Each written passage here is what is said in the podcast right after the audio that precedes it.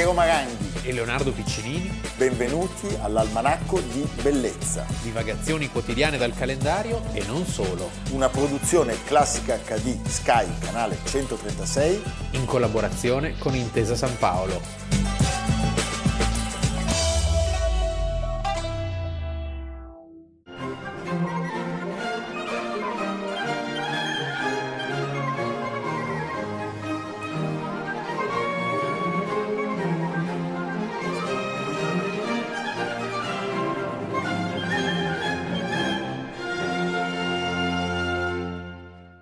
Sette maggio, Almanacco di Bellezza, abbiamo iniziato questa puntata con i 24 violini del re Jean-Baptiste Lully. Dove la vocale finale, Lully o Lully? Lully o Lully, perché era nato a Firenze. Era a Firenze. Era nato a Firenze e sappiamo della sua morte assurda. Sì. Lui batteva questo bastone di metallo con cui dava il tempo, 1687, durante un Te Deum che aveva composto per festeggiare la guarigione del protagonista della nostra puntata, cioè il Re Sole. Se l'è dato su un piede. Se l'è dato su un piede. No. Sì. E poi quando gli... gli Fantoziana. Fantoziana. Ma lui, siccome lui era un grande ballerino anche, sì. gli dissero che era il caso di amputare. Lui rifiutò questa cosa e di fatto per una cancrena fulminante lasciò questo mondo. Ma questa è un'altra storia.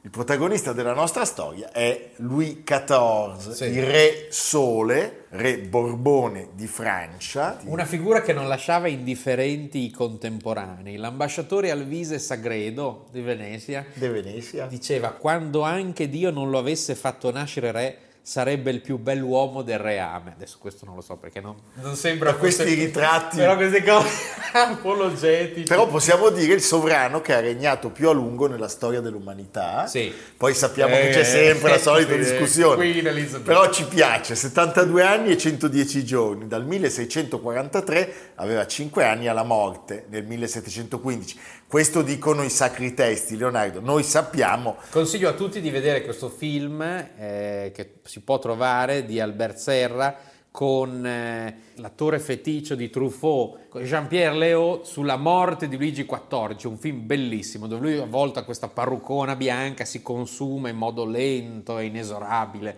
nelle stanze fotofobiche di Versailles. Sì, dopo essersi preso tra le altre cose la Spagna, cioè sì. dopo aver vinto la guerra di secessione aver messo lì a, a regnare un, un, nipotino. un nipotino.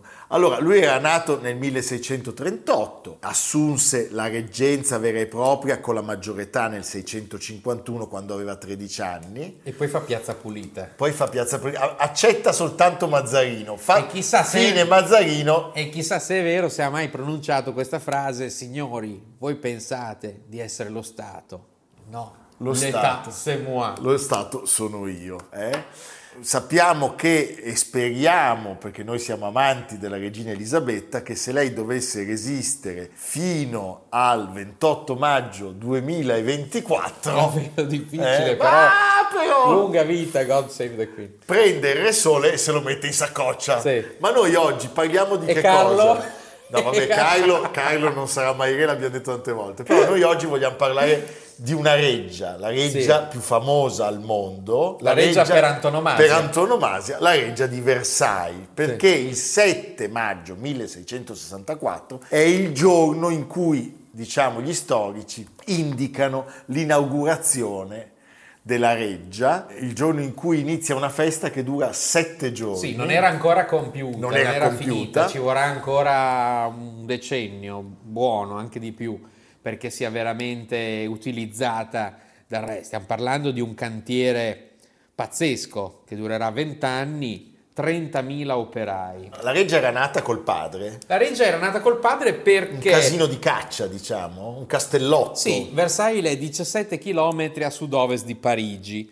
È un'altura che domina l'Île de France, quindi c'è un certo venticello, cioè un luogo gradevole nelle calde estati parigine. Raffrescato. Sì. Il padre, Luigi XIII, era grande appassionato di cacce e sol di quelle potremmo dire anche e, e, quindi trovava in Versailles il luogo in cui avrebbe voluto eh, stare più tempo possibile e la preferiva a Parigi. Sappiamo che Parigi è sempre stata una città mh, problematica perché chiaramente una città in cui la nobiltà tendeva a ribellarsi, c'erano state situazioni certo. veramente cruente, eh, la fronda. La fronda. E Luigi XIV si ricordava bene della sua infanzia Ma vissuta in fuga da un castello all'altro. Tant'è che usa Versailles per stremare tutte le, le possibili fronde dell'aristocrazia eh, sì. eh, francese. Per stremare l'aristocrazia tout court. Ma proprio li ammazza. Li ammazza e li costringe molti alla rovina, cioè lui fa nascere con Versailles il primo esempio di società spettacolo della storia moderna e mai era successo che in uno stesso edificio tutta la società di corte fosse, si, si sviluppasse, no? E, mh, mm, ci sono dei modelli in realtà a cui lui pensa. Ho letto questo libro che è uscito quest'anno, molto bello, molto importante, di Philip Mansell, Il re del mondo, la vita di Luigi XIV, con dei dati anche molto interessanti. Certamente, appunto, dice Versailles, non era la prima reggia gigantesca né di Francia né d'Europa. Luigi XIV visitò nove volte il castello di Chambord, che è questo castello diciamo, di ispirazione leonardesca rinascimentale fatto da Francesco I, ma soprattutto anche l'Escorial del bisnonno di Luigi XIV, Filippo II, ed era la più grande residenza reale d'Europa, 4.000 stanze, da cui si governava il mondo. Spieghiamolo bisnonno perché la mamma di Luigi XIV era un Asburgo. Sì. Questo è importante. Eh no, è importante, se no si fa, un cas- si fa no, casino. Eh. Lì, come? Cioè, no, perché dici Borbone, eh, no, eh, no, per questo, spieghiamo. Non era mica Borbone. ecco, allora il padre aveva sognato di andare a vivere lì, ma era morto troppo presto, a sì. soli 43 anni, e il figlio, il giovane figlio, Luigi XIV, visita per la prima volta nel 1651 Versailles e da subito, come al padre, piace gli piace tantissimo questo, questo, luogo. Lui non sapeva dove abitare, direi poveretto, perché aveva un po' di alternative, diciamo, il Palais Royal, il Louvre, le Tuileries, sì. ma per un certo periodo si stabilì a Fontainebleau, eh. capisci? Cioè così, sì. eh, due locali, sì. eh, una soffitta poi nel 61, dopo la morte del grandissimo cardinale Mazzarino, lui dà il via ai lavori di ampliamento, che sono dei lavori grandiosi. Sì. Cioè parliamo del castellotto di caccia che diventa eh, una città. Sono dei lavori grandiosi in cui appunto vengono impiegate maestranze altrettanto grandiose per numero. Per la disperazione del ministro delle finanze eh? Colbert. Colbert. Colbert che gli scrive se egli desidera riflettere sappia che si può rilevare nei conti dei tesorieri dei suoi palazzi che mentre egli ha speso simili enormi somme per quella casa ha trascurato invece il Louvre sì, che è senza dubbio il più superbo palazzo del mondo e il più degno della grandezza della maestà vostra. È vero, infatti questa cosa lo faceva, lo faceva sragionare.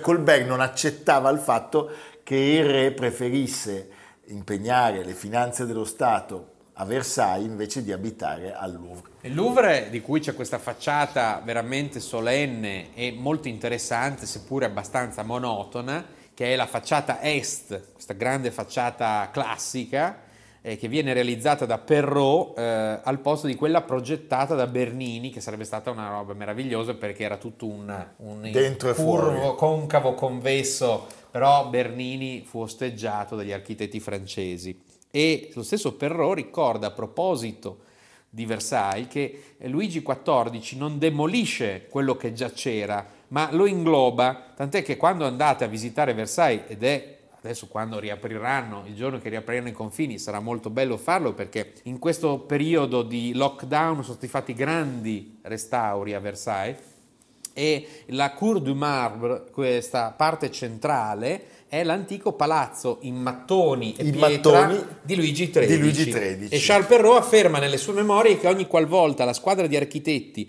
osava suggerire modifiche del castello originale di suo padre, il sovrano replicava a voce alta e in tono irato: Fate quello che volete, ma se lo distruggerete, lo farò ricostruire esattamente com'era e senza cambiarne una virgola. Era un Punto. Come si dice, un sacramento. Louis Levaux è l'architetto che sì. progetta lo sviluppo, tre nuove ali che inglobano appunto sì. il vecchio castello come ci ha detto Leonardo in pietre e mattoni e poi, e poi l'ala nord dove andranno gli appartamenti del re, l'ala sud per Maria Teresa d'Asburgo. Un altro architetto, André Lenotre, si occupa dell'orangerie, che sono le serre, la menagerie, l'uccelliera e bla bla bla, e bla bla bla, non mancava nulla. Ecco, io voglio utilizzare uno sceneggiato a cui sono affezionatissimo che è Angelica, ah, beh, eh, Angelica quando arriva a Versailles. Tra l'altro il Re Sole è doppiato da Oreste Lionello. Vabbè, fantastico.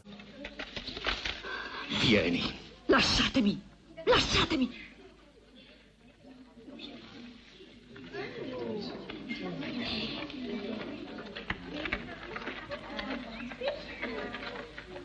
Se vostra maestà si degnerà di darmi la sua approvazione, io sarò il più felice degli uomini. Noi possiamo tutto, mio caro Filippo, salvo che costringere il cuore di una donna. Angelica, ricordiamo una grande saga di un grandissimo successo, un fake assoluto, un, però abilissimo questo mix di avventura, di erotismo, sì, che lei poi, sempre iper scollata. Eh, no? Jean-Louis Trintignant, sì. Giuliano Gemma, 18, Pier, 18, Robert Hossein. Sì, 18 romanzi e 5 film. E eh, non abbiamo detto una cosa, che eh, nella costruzione di Versailles c'è anche un altro elemento di ispirazione, che è questo personaggio famoso per la, anche per la sua disgrazia, che è Nicolas Fouquet. Fouquet aveva costruito eh, intorno, vicino a Fontainebleau, a Vaux-le-Vicomte, un grande castello che faceva impallidire le creazioni de, del re. Il re lo fa imprigionare un po' per malversazione. Pensa che il motto di Fouquet era quod non ascendam, dove potrò arrivare? Un po' perché gli stava antipatico. Eh, certo. Va a finire a Pinerolo, ah, col sì? Galup. Sì, veramente, sì. va a finire a Pinerolo. Pinerolo, Pinerolo era una, era, apparteneva alla Francia, maschera di ferro, ah, si certo. è sempre discusso chi fosse, fosse un figlio del re, fosse Fouquet. Sta di fatto che in questo castello di Vaux-le-Vicomte erano impiegati questi artisti che vengono tutti trasferiti a Versailles, quindi Versailles ha questo modello e gli stessi arredi Vaux-le-Vicomte viene sostanzialmente svuotato e gli arredi trasferiti così, manu militari, a Versailles. Chi sono gli artisti, gli architetti sono Louis Levaux, Charles Lebrun. Charles Lebrun è il direttore della manifattura reale dei Gobelins, cioè dei, degli arazzi, è un artista allievo di Vouet, un emulo di Poussin, quindi la grande arte italiana, Carracci, i bolognesi, Guido Reni, Raffaello, viene trasferita. Tu guardi gli affreschi di Versailles e vedi subito c'è, un, c'è un'ispirazione evidente alla grande arte italiana. Mansart, l'architetto, da cui deriva il termine Mansard, Mansarda. e poi Jules Ardoin Mansart, che sarà poi il, il nipote, e Lenotre, che apparteneva a una dinastia di giardinieri e creerà questo capolavoro del giardino alla francese, tutto giocato sulle prospettive. A Versailles si trasferirà tutta la corte. Tutta la corte. Come in una gabbietta con gli uccellini dentro, questi saranno costretti a stare lì, a spendere un sacco di soldi per poter rimanere al pari con il re per Fasto, molti si rovineranno. Molti si rovineranno. È il luogo in cui tutti i più grandi protagonisti del secolo francese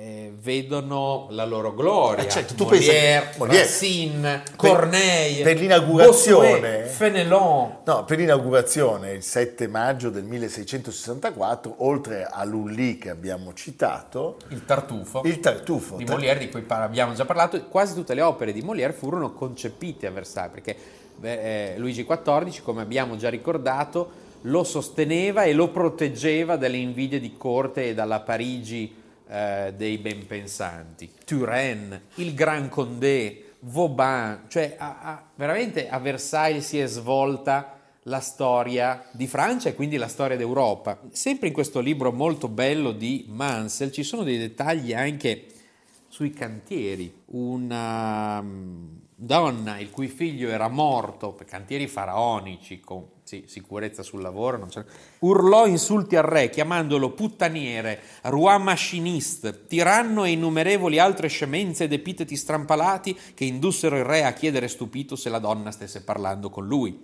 Molti condannarono la severità della pena comminatale, fu fustigata e rinchiusa al manicomio. Tutti erano al corrente dell'elevato numero di decessi tra gli operai del cantiere. Nel 1678 Madame de Sévigné affermò che tutte le notti venivano portate via carrettate di lavoratori morti, come se si fosse trattato di un ospedale. Mamma mia. E quattro anni dopo, nel 1682, il re Sole si installa definitivamente a Versailles che diventa la sua residenza ufficiale dove morirà il primo settembre 1715 a 77 anni. Vous avez de bien jolis yeux, mademoiselle. Je les tiens à la disposition de votre majesté. Attendez-moi.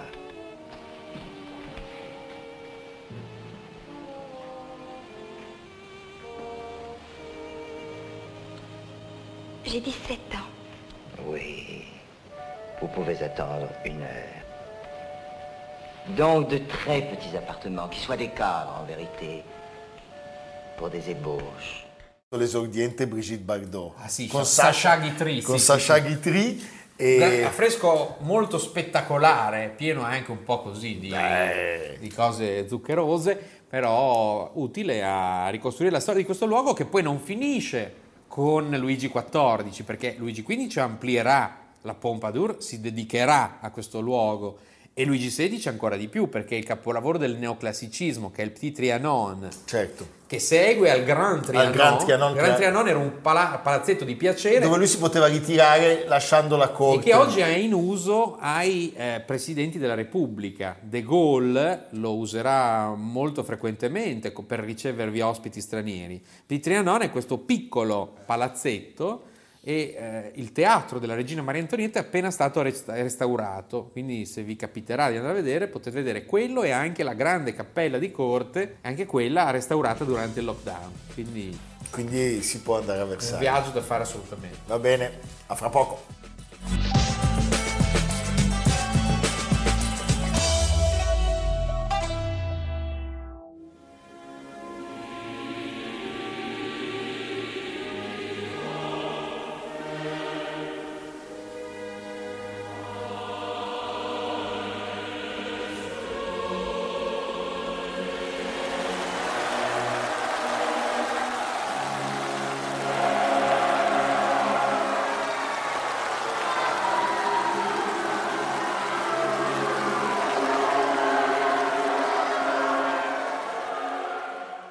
Gary Oldman ci porta non a parlare di Harry Potter, non di Dracula, non di Churchill, Non di Kim Philby, ma di Ludovico van Beethoven. Perché per cinque volte, per ben cinque volte, gli spettatori lo acclamarono con una standing ovation. Stiamo parlando della prima esecuzione assoluta della nona sinfonia di Beethoven. lui li vedeva ma non li poteva sentire perché ormai viveva da anni separato dal mondo per la sua famosa sordità, che tra l'altro lo costringeva a comunicare attraverso, que- che sono ancora conservati, questi quaderni di conversazione che trovo una cosa Ci straordinaria. sono dei racconti eh, che narrano che il contratto Caroline Unger si sarebbe avvicinata al maestro per farlo voltare verso il pubblico affinché lui potesse ricevere gli applausi, affinché lui si potesse rendere conto di quello che stava Sì. succedendo. Ricordiamo, era il 7 maggio del 1824, cioè il 7 maggio del 1824 nasce al mondo la sinfonia più Delle sinfonie. importante, più famosa, più amata. Wagner andava pazzo per questa... la dirigeva. Sì, sì. Poi il numero 9 diventa il numero invalicabile per i compositori. Bruckner ne scrive 10, ma una la nomina a 0 e quindi si ferma a 9. Mahler sappiamo che morirà nella composizione della decima. Stiamo parlando di un luogo oggi non più esistente, il Kärntner Tortheater, Theater. cioè vuol dire teatro della porta di Carinzia, Siamo a Vienna. Vienna, costruito da Pacassi, l'architetto di Schönbrunn, Di Schönbrunn. Goriziano Pacassi. Lui non voleva presentarla a Vienna, lo sai? Lui voleva No. presentarla a Berlino. Infatti il, manis- il manoscritto autografo è ancora oggi conservato alla Staatsbibliothek di Berlino con la dedica a Federico Guglielmo III. E al posto del teatro in cui è stata, eh, ha esordito quest'opera straordinaria, quando la Staatsoper viene inaugurata a fianco, il teatro viene demolito e al suo posto oggi c'è l'Hotel Sacre che si mangia Si mangia a torta. a torta. Sì. Eh, ascoltiamone un passaggio, è sempre una gioia.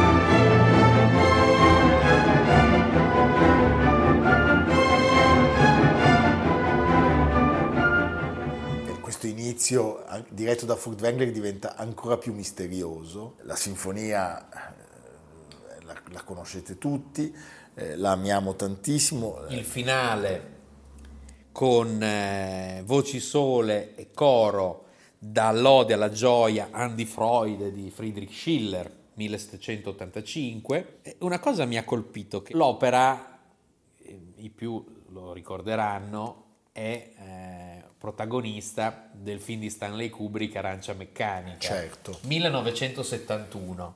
Cosa succede l'anno dopo, nel 1972? Non so se le due cose siano legate. L'Europa lo adotta come inno. Ah sì? Ma non ci posso credere. È pazzesco. Nel questa 72? cosa. Nel 72. Beh, stupendo. Grazie vedi. a chi è il, i- i- quello che viene... È Karajan. È Karajan. È Karajan, certo. È Karajan. Anche, se, anche se Kubrick gli aveva fatto il torto di non usare la sua incisione. Ecco. Perché usa quella, usa quella di quel signore lì. Quel Don Giovanni è stato diretto da- dal grandissimo Ferenc Ah, Friccioli. certo.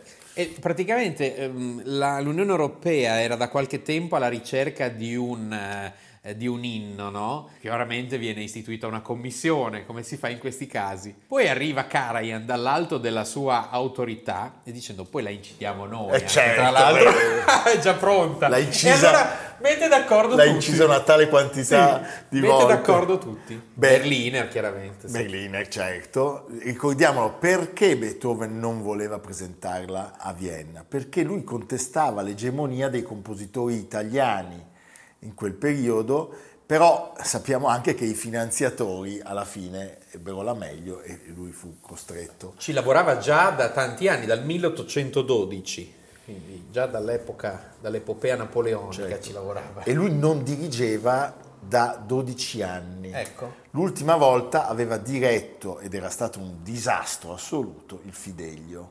Tant'è che a dirigere fu infatti... Ma come fai a dirigere? Guarda che difficile. No, ta- sì, ah, immaginati. Tant'è che a dirigere fu chiamato ufficialmente il maestro di cappella del teatro, Michael Umlauf, come l'umlaut. sì, che divise con Beethoven il podio. Ah. Cioè lui sostanzialmente disse ai musicisti, quello lì non guardatelo, Beethoven, perché appunto ricordava il disastro delle prove generali del Fidelio, che erano state veramente drammatiche. Nonostante questo particolare realistico, quello che accadde però fu davvero eccezionale, perché a noi piace immaginare, per l'amore che portiamo a Beethoven, quella sera una sorta di miracolo a Vienna. Prima ascoltiamo un altro passaggio e ascoltiamo Karajan, dai che se lo Sì, merita. sì.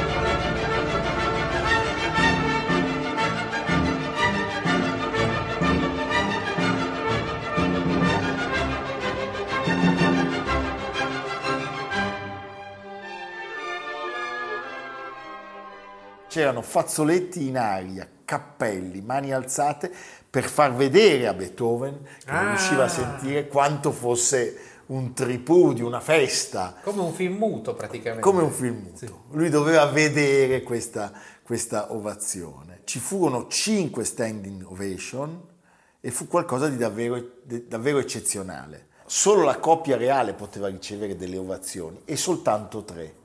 Allora il fatto che un privato cittadino ne ricevesse cinque fu considerato un vero e proprio reato e fu considerata una cosa indecente che a riceverne cinque fosse un musicista. Si racconta dell'intervento della polizia per riportare l'ordine e del prelevamento forzato dello stesso Beethoven Poverino. che fu allontanato dal teatro. Resta il fatto che questa sinfonia non ha smesso mai di incontrare il favore assoluto del pubblico, di generare grandi emozioni. È una rivoluzione, lui introduce il canto, introduce il coro, che in una sinfonia non, non si era mai visto. Poi di lì a poco questa prassi continuerà, subito, quasi subito con Mendelssohn e poi con tutti gli altri compositori. Però è certamente la sinfonia delle sinfonie, la nona di Beethoven. Viva. Evviva! Allora noi salutiamo il pubblico, questa volta io ho la pretesa di fare ascoltare anche un direttore d'orchestra italiano, perché mi sembra giusto. E quindi prego Claudio Abbado.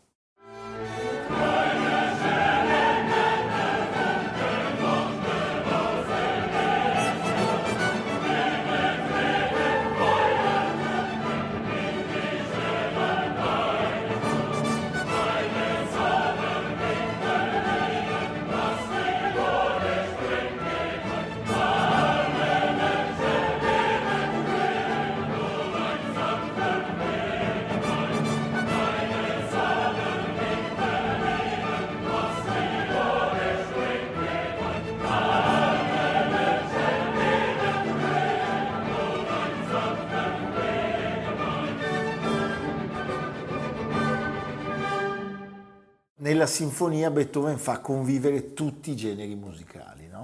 Eh, lo stile operistico, la musica militare, la scrittura polifonica, Vero. c'è tutto. E, e quindi continueremo sempre ad ascoltarla con infinita. Papam, papam, papam,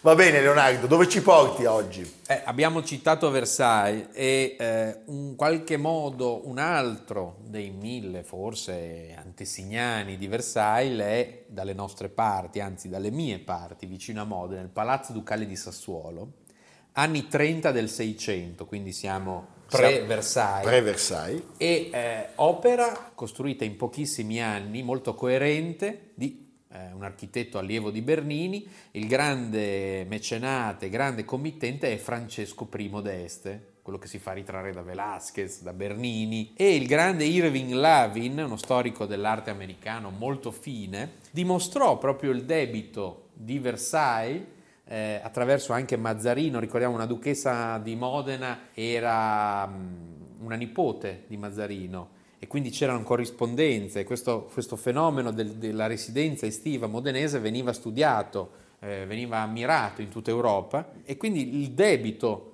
in qualche modo potrebbe esserci di Versailles nei confronti, pensa, della Reggia di Sassuolo. Un luogo ancora poco conosciuto, fa parte delle gallerie Stensi, ha da poco riaperto ed è un trionfo del barocco nella sua grandezza scenografica, nella Vale un viaggio a Sassuolo. Sì, sì, sì, eh? totale, sì. Vale un viaggio a Sassuolo, cioè noi andiamo a Sassuolo non solo per vedere i gol di Berardi E le ceramiche. e le ceramiche, ma per vedere la nostra Versailles. Sì. Evviva, a domani! A domani.